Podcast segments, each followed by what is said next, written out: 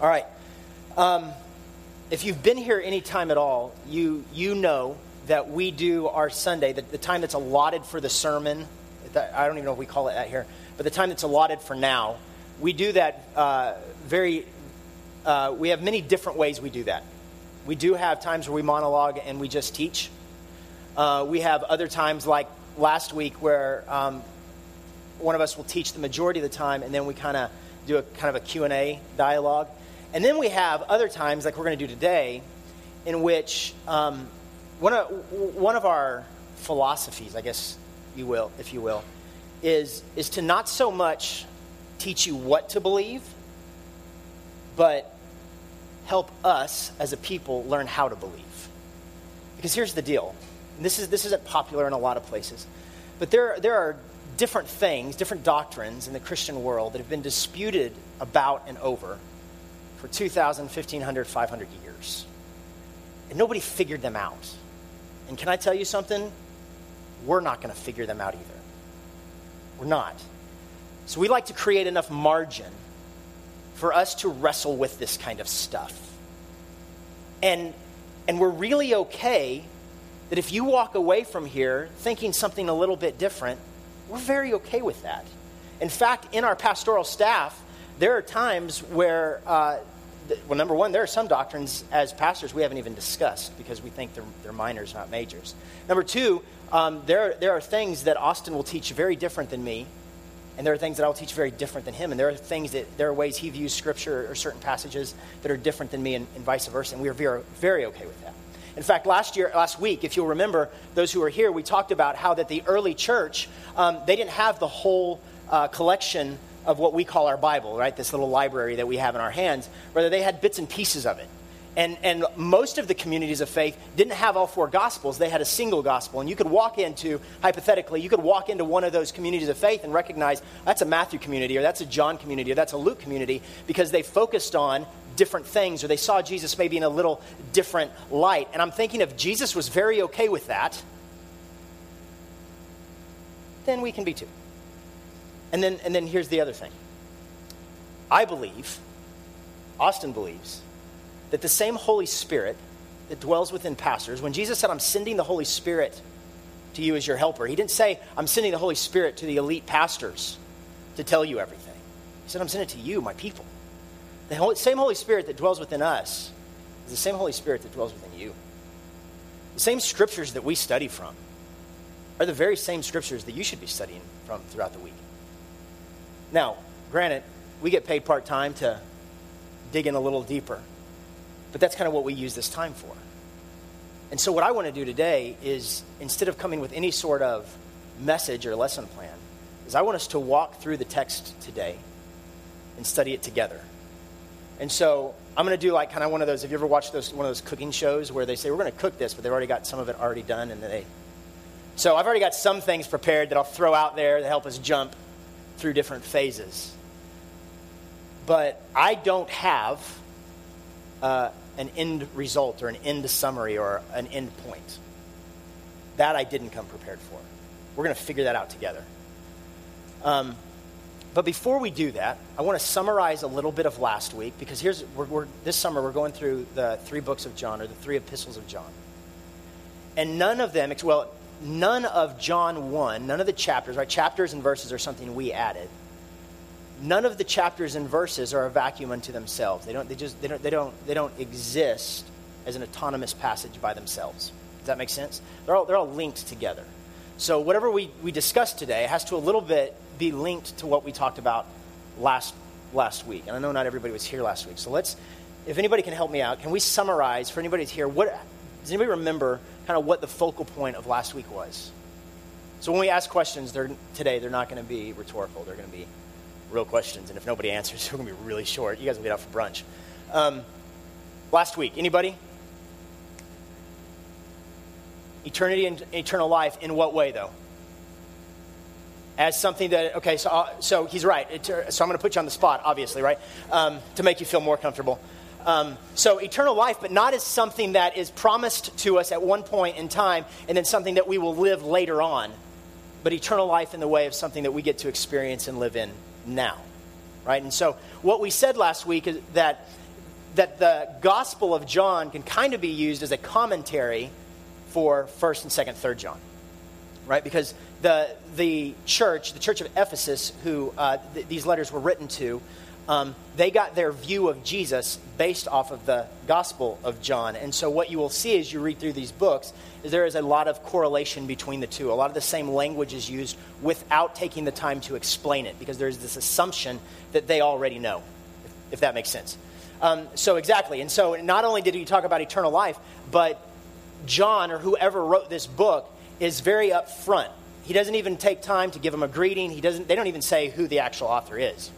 Um, we, we assume it's John or some of John's disciples just based off the similarities between the two, the two books. But right off the bat, the author lets us know that the entire reason I'm even writing this book to you is so that you will have eternal life. Not in the future as some distance, far away thing, but something now, something we live in now. And he, he, he is a little bit redundant in the way that he continues to explain it. And he, um, one commentary we brought out last week actually says that uh, when he goes in to explain eternal life as fellowship between each other and between God, that it's John's way of adding texture and depth to our idea of salvation.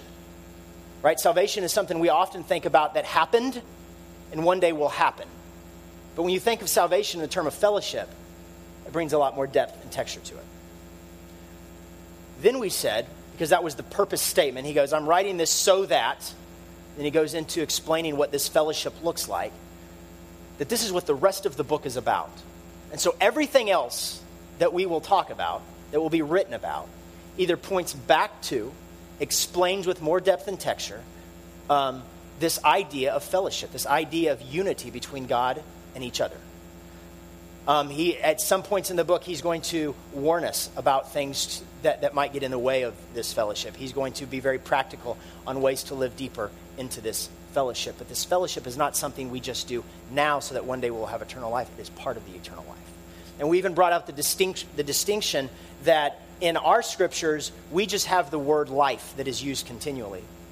But when John talks about life, he uses two different words psyche and zoe. And psyche is basically the life that happens to us now. Okay? It's, it's, it's the life that we can kind of see, it's the life uh, that, that is tied to our ups and downs, the negatives, the positives. Um, but it's, it's actually the life that, that attempts to consume us. It's almost the illusion of the real life, the Zoe life, that Jesus wants us to live now.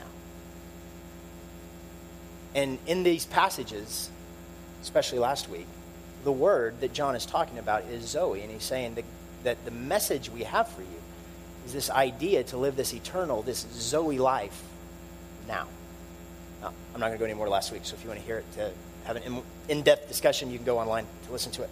Um, so, everything we talk about today is going to be a little bit pointed back to that. Now, before we do that, I do want to jump ahead to verse 1 of chapter 2. I think, it's, I think it'll be up on the screen. And John says this My little children, I am writing these things to you so that you may not sin. There's that purpose statement again, so that. And this might be a semantic issue. I don't think it is. Um, what it looks like, because last week we said this is the, this is the phrase John used uh, to let us know that there, he's getting ready to make a purpose statement. This is what the book's about. It looks like we have purpose number two. So that, and that purpose is you may not sin. I don't think that's what John is doing. I don't think he's letting us know here's the second purpose of the book. I think what he's doing is giving us the negative aspect of the positive purpose last week. If that makes sense. So last week when we went into it, it said, I'm writing this to you so that you have fellowship with us and with God. And I think what John is doing here, he's just taking the negative view on it and saying, so, so in other words, I'm also writing to you so that you do not sin. Sin not being dumbed down to, to the little moralities or niceties that we like to think of, but sin being the thing that traps us in, that causes us to buy into the illusion that the psyche is all there is and there is no Zoe, and that we get caught up in it. And John is saying, I'm writing to you, not, not as a separate purpose, because I really don't want you to get locked up into this. Does that make sense? Okay, and so we're going to sandwich verses 5 through 10. So, here are the questions I have for you. I want to ask you uh, before we read through it to listen for. Listen for certain patterns. Listen for different ideas that he seems to uh, either interchange or use uh, quite often. Listen for the way, like he did last week, he might interchange the idea between being in communion with God and communion with each other. Okay? Patterns, similarities, things used over and over, ideas, the relationship that we have between God and man. Got it? All right, let's do this. Verse 5, text will be up here. If you have your Bible in your hand, that'll work as well. This is the message we have heard from him and proclaimed to you that God is light, and in him is no darkness at all. If we say we have fellowship with him while we walk in darkness, we lie and do not practice the truth. But if we walk in the light as he is in the light, we have fellowship with one another, and the blood of Jesus, his son, cleanses us from all sin. If we say we have no sin, we deceive ourselves, and the truth is not in us. If we confess our sins, he is faithful and just to forgive us our sins and cleanse us from all unrighteousness. If we say we have not sinned, we make him a liar, and his word is not in us. I'm going to read through it one more time a little bit slower. Picking up in verse 5 This is the message we have heard from him and proclaimed to you that God is light, and in him there is no darkness at all. If we say we have fellowship with him while we walk in darkness, we lie and do not practice the truth. But if we walk in the light, as he is in the light, we have fellowship with one another, and the blood of Jesus, his Son, cleanses us from all sin. If we say we have no sin, we deceive ourselves, and the truth is not in us. If we confess our sins, he is faithful and just to forgive us our sins and to cleanse us from all unrighteousness. If we say we have not sinned, we make him a liar, and his word is not in us. All right. What are some patterns? What, what, what, is, what, what are maybe even metaphors that we see constantly used throughout this text? Light and, light and dark. All right, let's, st- let's pause there for a little bit. When we study Scripture, w- one thing we don't get to do is we don't get to project what we want it to mean on Scripture. Right? We, we, would say that about any sort of literature. We've got to let what Scripture mean be the meaning. Okay? And one of the first ways we do that is, is we let Scripture interpret Scripture. Okay? So, in this case, we would let John interpret John. I think we could find some similarities in, in James or, or Matthew or Luke or whatever, but for starters, let's let, let's let John interpret John. Because the question we have to ask ourselves as we get into this, what does light mean? And then obviously, what does, what does dark mean? Okay?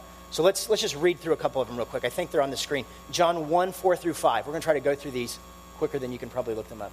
In him was life, and the life was the light of men, and light shines in the darkness, and the darkness has not overcome it.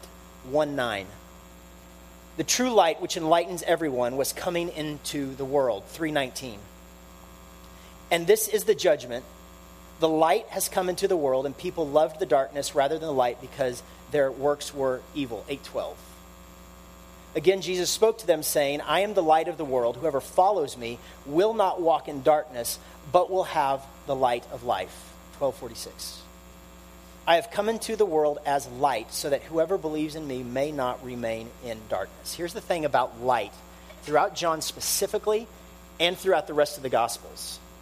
There are some times when you can interpret the idea of light as something like holiness or purity or, or what have you.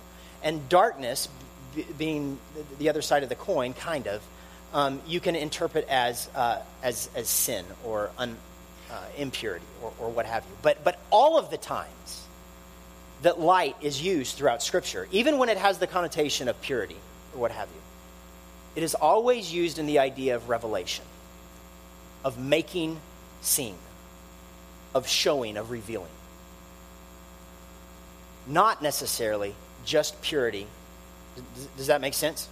And so, darkness, the idea of darkness, is, is not so much this polar opposite, right? Usually, often when we think of light and dark in Scripture, we think of kind of like Newton's third law, right? For every action, there's opposite and equal reaction. Light and darkness throughout Scripture are not on equal playing fields. In life, they're not really either, if you just think of light and darkness. In fact, light has never seen darkness, right? What, what, what we have instead of two opposing forces is darkness is just the absence of light, not the fight against light. Right? If, if it's dark in a room, I don't make it lighter by fighting darkness. I just look for the switch. I add light. In other words, anytime the idea of light and darkness are, are being dealt with, the focus is never darkness. You can never deal with darkness by dealing with darkness. You can only deal with darkness by dealing with light.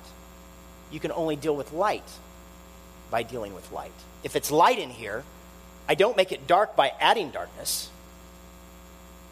I make it dark by taking the light out. Does that make sense?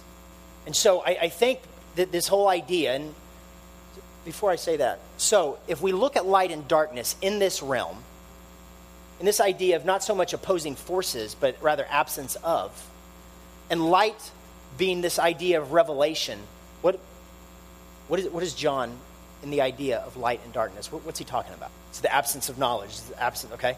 Absence of something, right? Yeah, okay. Following Jesus brings some sort of revelation. It opens us up to some sort of understanding that we didn't have because of darkness. Can I, can I say that? Okay. Anybody else? Enlightenment. So that there is this enlightenment that Jesus brings, this understanding. I think if we, if we, we'll jump to the next one after this. I think if we were to tie this into last week, what we have is this idea of darkness is the idea of seeing the psyche, the immediate life, the here now, as reality, when in truth it's the illusion. And what Jesus came to do was to enlighten, was to reveal to us that what we oftentimes get so wrapped up in, the psyche, is, is not real life at all. But it is the very thing that blocks us from living the real life. And so he, he shines a light, he reveals the true Zoe that he came for us to give us, for us to live in. All right, light and dark. What else? What else do we see? Truth and lies. Let's go with that. Truth and lie. Any thoughts on that one? What he might be talking about? That's good. Did you, real quick, did y'all hear that? There seems to be true, two ideas of truth. One that is this practicing functional thing, and then in verse 8, go ahead, sorry. The, the truth in us. The truth in us is it comes from or is revealed to us from that light that we originally talked about. Yeah, good. Okay, so let's let's go let's go with that. And with what Malsey said, here's what I, another thing I find interesting uh, in this text specifically is that John seems to be unable to separate the idea of conception and practice, of belief and practice. In our world, truth is, is, is a concept that we believe in, an idea that we believe in. It's usually intangible. Right? And the function of something that might be true is, is what we might call real or, or reality. And you, you hear what I'm saying? So we, we kind of we kind of have this idea that we say, I believe in Jesus. My life doesn't look like it because we've got this way that we can separate this idea of, of truth and reality, of, of belief and function. Except in the Greek world, they didn't have, like, like they did have multiple words for life and love, they, they did not have multiple words for truth and reality. A truth that we believed always showed itself in reality. It was the way we functioned. And John seems to not have to explain this, but it seems just like common sense to him. That if someone says they are something, they have a statement of faith, they have doctrines they believe, they have whatever, you almost don't have to hear them. You can just watch them because it will functionally play out. And if it's not playing out, no matter what you say, you're a liar. It's not true. You can say what you want to say.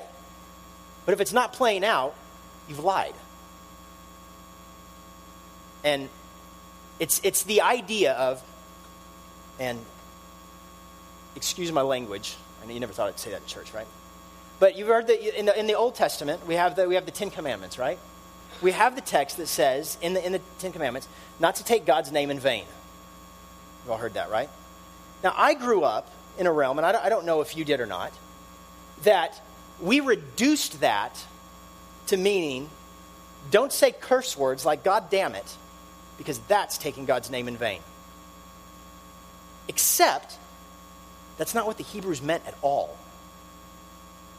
The idea of taking God's name in vain is literally saying, I believe in God, verbally, but then living completely different. And John is very clear that there's something to this idea of us living in this reality, living in this light, that has very much to do with, or even results in, there being a correspondence with what we say we believe and the way we function. So we've got this idea of light and life, right? Of, of something being revealed.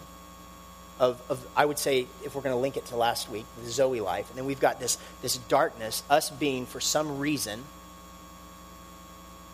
lost into the psyche, lost into the, the life that is temporary. So we've got this light and life, we've got this lie, uh, truth and lying, that they're not just concepts, but they are living in a deceit or living out a certain sort of truth. Anything else to make God a liar? Any, any thoughts on that? With in, in light of using filters for what we just talked about in, in last week a little bit. He's talking to the church. He's not talking to people who might actually verbally say, God is a liar. Would any of us actually say God is a liar? No, probably not. We wouldn't. F- but do we functionally say that a lot? Because our lives, we struggle with right. We struggle with belief, which means we struggle with function. And and and when we do that, and if you notice in the text, there's kind of this progression that humanity is moving through, and you end up at the point where it's not just that truth isn't in you. It's wait a second. Maybe I'm not the liar. Maybe I'm not the wrong one. Maybe God is. Maybe God is the one who has it messed up. Now, again, we would never verbally say that. But we do when we say things like, I know God defines love this way, but that's a little too demanding, and I want to live love that way. I know God says this is what community looks like, but that costs a little much. I think it'd be better for me to live community this way. I know this is how God defines justice and mercy, but that means I do a lot of absorbing and forgiving, and I've kind of reached my limit. So I think it would be better for me if I, right? This is, this is the essence of saying, God, you're a liar. Because I've decided. In order to do that, you've had to put yourself, we've had to put ourselves in God's seat to claim, I think I know better. I think I know better. Good. Good observation. Here's one that, that I did come a little bit prepared for because it stood out to me that I thought was pretty interesting.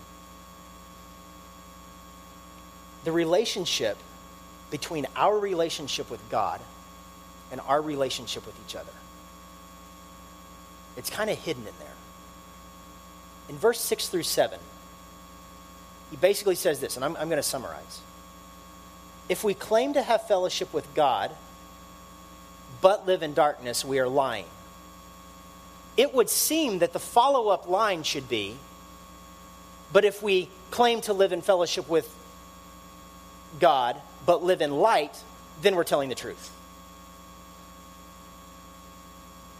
Right? We're just two opposites, two equals. But that's not what he says.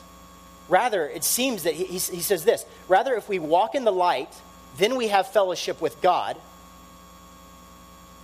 But if we walk in darkness, we don't have fellowship with each other. Actually, what he says, if we walk in darkness, we don't have fellowship with God, but if we walk in the light, then we have fellowship with each other. You see what I'm saying? It seems like the natural follow up should be then we have fellowship with God, but he doesn't. He now throws relationship, he throws community in there. We brought this out last week in the idea of salvation. It seems John has no idea how to separate the idea of salvation being a relationship between us and God and each other. That there is this corporate side to it that he can't get away from. And it's so closely connected to our relationship with God that he can interchange it with our relationship with God. Jesus somewhere said something about the first great commandment being loving God with everything we have, and the second, in other words, and equal to, is loving neighbor as yourself. John can't get away from the idea that darkness just can't affect this way or just this way. But if it affects this relationship, it affects this relationship.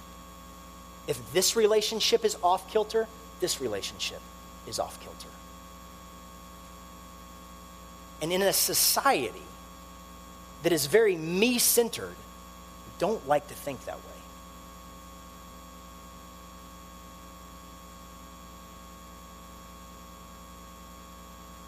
All right, we'll start to wrap this up.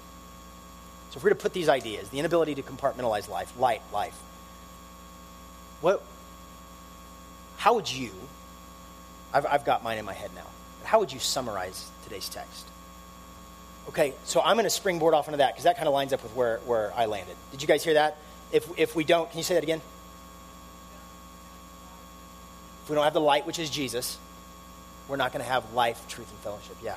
I think, I think what John is getting to, if, especially if we tie it into last week a little bit, is that we are very broken creatures. And I think the reason in just five, ten verses he can bring out the idea of community so much is because we so easily get absorbed into us. Right? And when we get absorbed into us, we get absorbed into the illusion of the psyche, that this is all it is. And we begin to do really bad things. Right? When, you, when we, I don't even have to explain it. We know what life looks like when we're absorbed into us. And so, by our nature, by our tendency, we like the illusion. We love it and we get lost in it. And sometimes we fall into it so far that we can't tell that there is a Zoe life, a real life out there. And this is all that matters. And we begin to live our life like this is all that matters.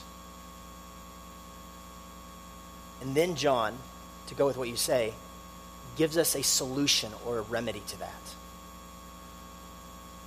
As if to say, you humans, us humans, are so stuck in the illusion that the only way out is the truth that Jesus didn't just come to bring, but brings. When it talks about, when it says in the text that uh, his blood cleanses us, it doesn't use the past tense. It cleansed us. Just like we talked about last week, salvation is something that happened. It's not, it's more than that. But his blood is something that continually cleanses us. But we so easily fall asleep in the illusion, in the dream world, and buy it as real.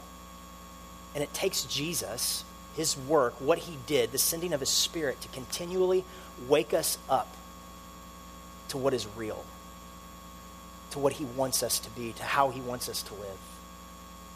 And then the other phrase it uses in there as the solution is the word confession. And this is, this is an idea that continually runs through Scripture over and over and over that the church was called out to be a confessional community. But like the idea of truth and like the idea of lie, confession is not just the idea of saying, Yeah, I sinned, and then we continue to live the way we live or lived in the illusion. But the idea of confession in community is together to admit where we're missing it, to admit where we buy into the illusion. It's the idea of not just agreeing with what God says is real life, but actually trying to live out the real life now together. we will continually remind ourselves and submit ourselves to not just what Jesus did, but what Jesus is constantly doing and wants to do in our lives, and to our confessional community. That it's through that, some way, He awakens us to the real life and continually draws us back to living in the real life that He has to offer us, not sometime in the future, but now. And I think that's what John is saying. Let's pray.